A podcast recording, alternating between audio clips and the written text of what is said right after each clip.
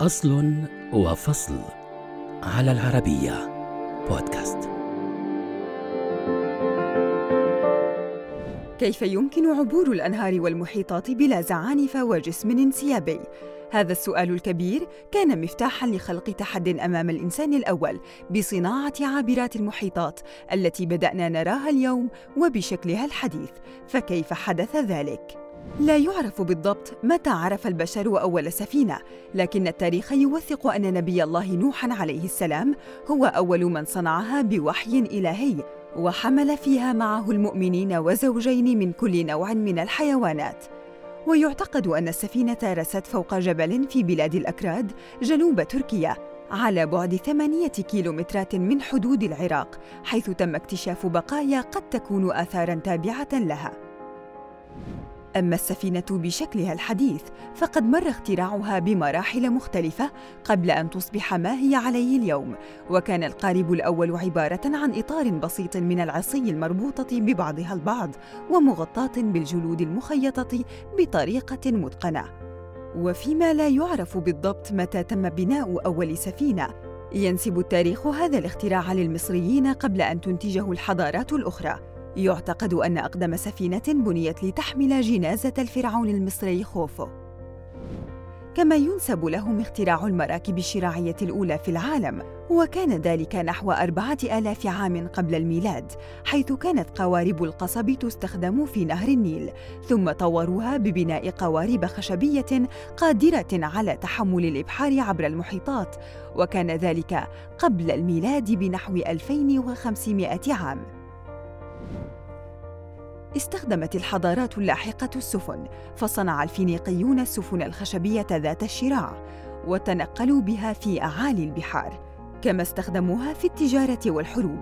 الفايكنج بدورهم قاموا ببناء قوارب طويلة وضيقة ذات أشرعة ويصل عدد رجالها إلى ستين رجلاً كانت مهمتهم تجذيف السفينة وسافروا بها في البحار والأنهار الصينيون أيضا ابتكروا سفنا بمميزات تتناسب مع احتياجاتهم وكانت عبارة عن قوارب ذات دفة للتوجيه بالإضافة إلى مقصورات مانعة لتسرب الماء وعوارض موجودة على الأشرعة مما منحها قوة كبيرة.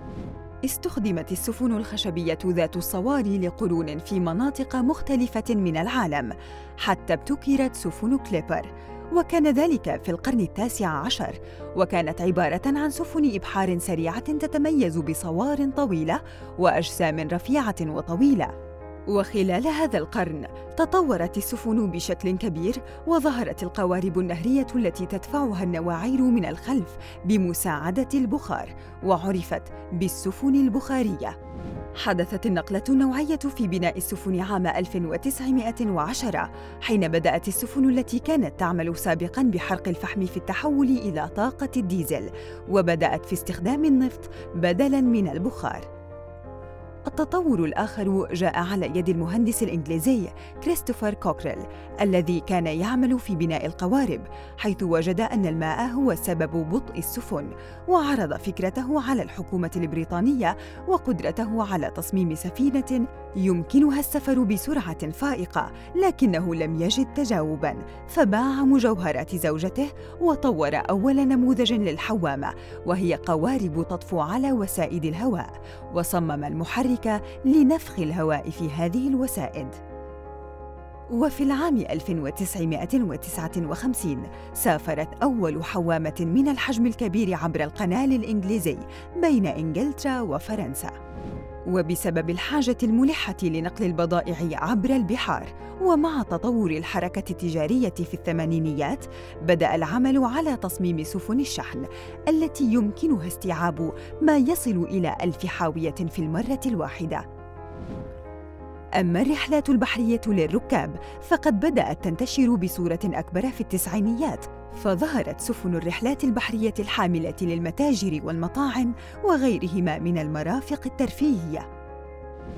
استمر تطور السفن بالتزامن مع التطورات التكنولوجية التي يشهدها العالم وبات بناء السفن والقوارب واليخوت يتم باستخدام التكنولوجيا والمواد المتقدمة وهي تختلف اختلافا كبيرا عن تلك التي تم استخدامها عبر التاريخ. لكن القوارب القديمة التي كانت تصنع من القصب وتدفع باليدين تعد اللبنة الأساسية لهذه الصناعة التي عرفها التاريخ.